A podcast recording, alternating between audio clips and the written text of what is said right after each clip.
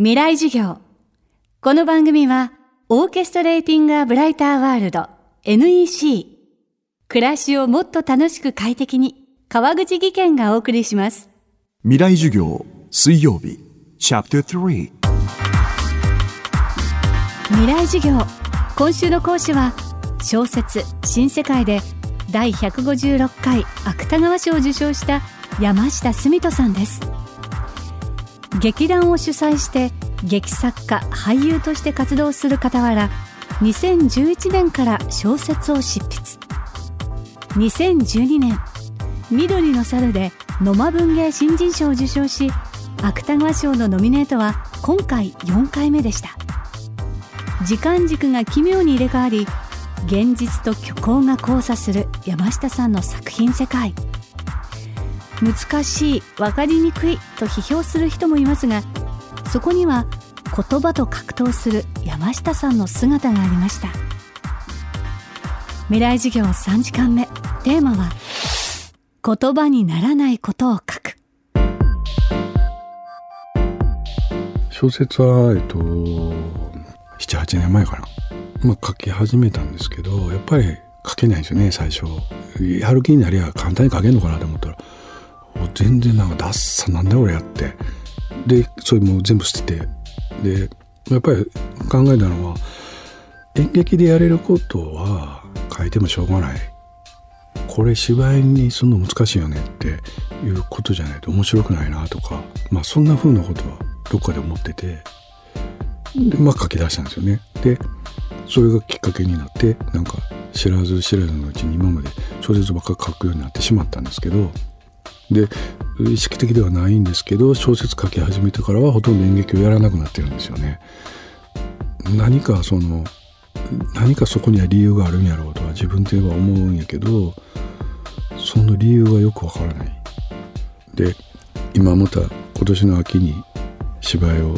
やろうってなってて、で、それは網谷則水っていう人が、彼が演出して僕は台本書くっていう話になってるんですけど、で、その台本書き始めようとするんやけど、全然書けないんですよね。あの、台本ってどうやって書くんやったっけって。こう、ほとんどのことは言葉にならないというか、その、言葉にならないとかっていう言い方って、反対に言葉になるっていう言い方があって、もうこれ自体がちょっとどうかと思ってるんですよね。その、言葉にならないってことの方が実は前提で全ては。大体なることの方がいびつで、じゃないのかって。で、その小説も演劇も、まあ絵でも音楽でも全部、そその領域ですよね。その、僕のはこんなんっていう、私のはこんなんって引きずり出したい部分っていうのは、だから言葉にも線にも音にもならないところやから、もうそもそも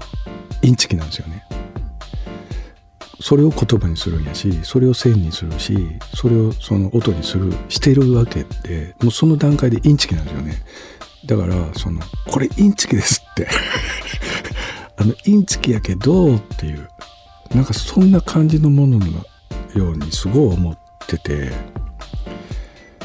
だから、今回のなんか作品は山下さんとかって言われるともうすごい困るんですよね。あの小説だって一応でも言葉がこうびっしり書かれてるものなわけでそれでいくら言葉じゃない言葉じゃないっつったって何言ってんねんって 話なんですけどまあだからそれ根本的に矛盾してるんですよね。あの表したいことと表し方が。うんなんかもうごめんって言いながら殴るようなもんで。なんかでもね、本当は言葉にならないとか、なんだとかっていう、もう、口から出そうなぐらいあるから、もう疲れたんかなって。もう嫌って。だからすごい言葉が薄っぺらかったり、なんか上っ面やったり、どんどんなんか、それが激化してる気はするけど、だからっつって、なんか、人間の中の全てがほんまにそうなってるとは思えないですよね。もうなんかちょっとなんか疲れたんかなとか。で、それに対して嘆かわしいとか、あ全然。思わないですよね。あの、あ、そうなるよなとか、しんどいよなとか、ああのそこに踏みとどまるのが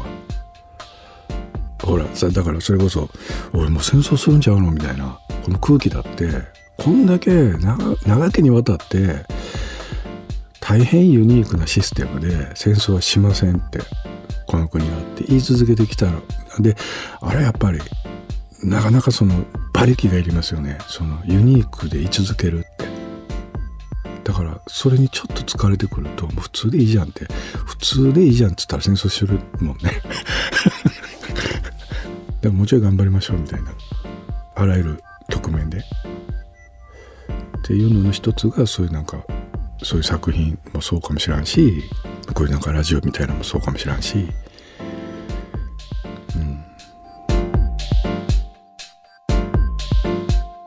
今週の講師は小説家山下澄人さん。今日のテーマは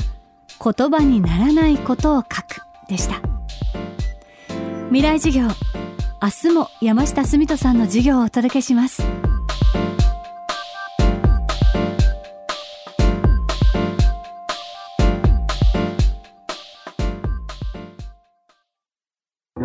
川口技研。階段での転落大きな怪我につながるので怖いですよね。足元の見分けにくい階段でもコントラストでくっきり白いスベラーズが登場しました。皆様の暮らしをもっと楽しく快適に。川口技研のスベラーズです。未来授業。この番組はオーケストレーティング・ア・ブライター・ワールド NEC 暮らしをもっと楽しく快適に川口技研がお送りしました。